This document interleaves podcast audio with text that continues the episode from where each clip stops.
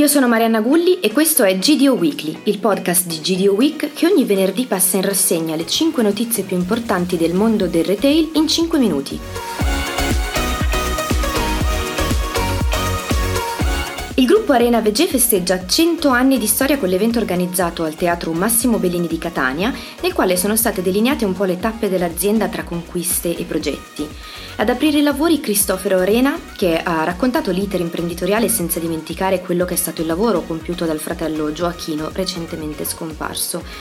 Durante l'evento è stato mostrato un video che racconta il percorso del gruppo sotto la lente delle cinque generazioni Arena, una storia aziendale e degli obiettivi sempre nuovi che si tramandano di padre in figlio. Punto focale dell'evento Giovanni Arena, direttore generale, che ha dichiarato l'intenzione di arrivare a un fatturato di 2 miliardi di euro nel 2030 e soprattutto di uscire dai confini siciliani per approdare a Milano.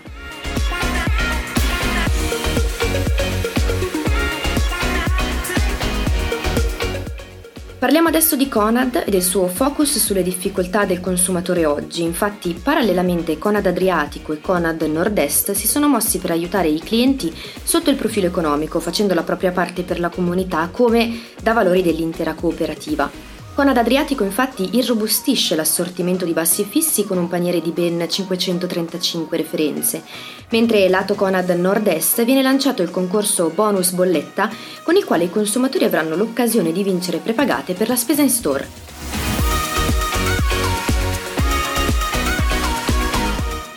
Il punto di vendita Iper La Grande I di Seriate a Bergamo ha introdotto il servizio di telemedicina. Si tratta di una cabina tecnologicamente avanzata nella quale è possibile richiedere un consulto medico o pediatrico della durata di soli 10 minuti.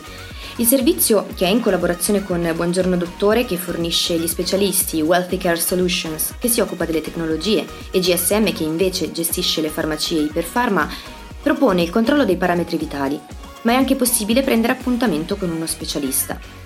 Nel concreto i fruitori vengono accolti dal personale Iperpharma che ricordiamo essere eh, la farmacia di per la grande I che misureranno la pressione, la temperatura, la saturazione ed eventualmente anche l'elettrocardiogramma e in questo modo il medico è certo del corretto monitoraggio e potrà fornire un responso ed eventualmente una terapia.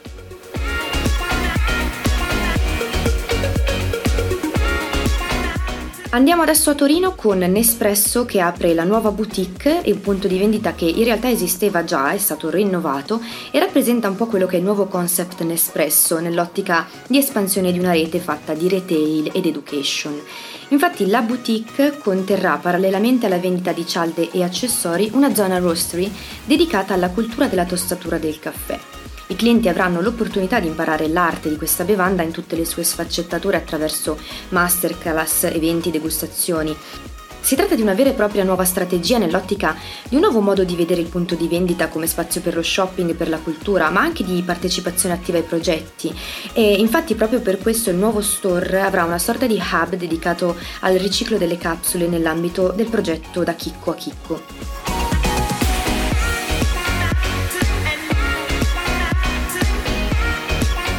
Punto di vendita Unicop Firenze di Ponte Agreve riapre al pubblico dopo l'incendio dello scorso anno e con l'occasione di rinnovo Unicop Firenze propone un nuovo format che ripensa completamente quello che è il modello di Superstore, del quale certamente mantiene l'ariosità dell'ambiente e l'offerta, ma con un importante lavoro di ammodernamento.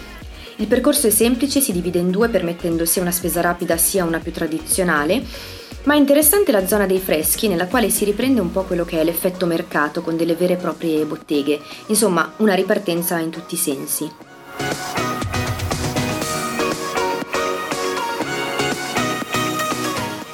Concludiamo con due notizie da Markup e Freshpoint Magazine.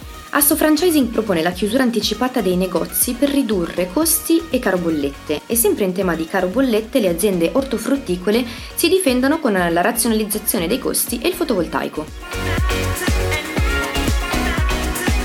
GDO Weekly finisce qui, vi do appuntamento alla prossima settimana.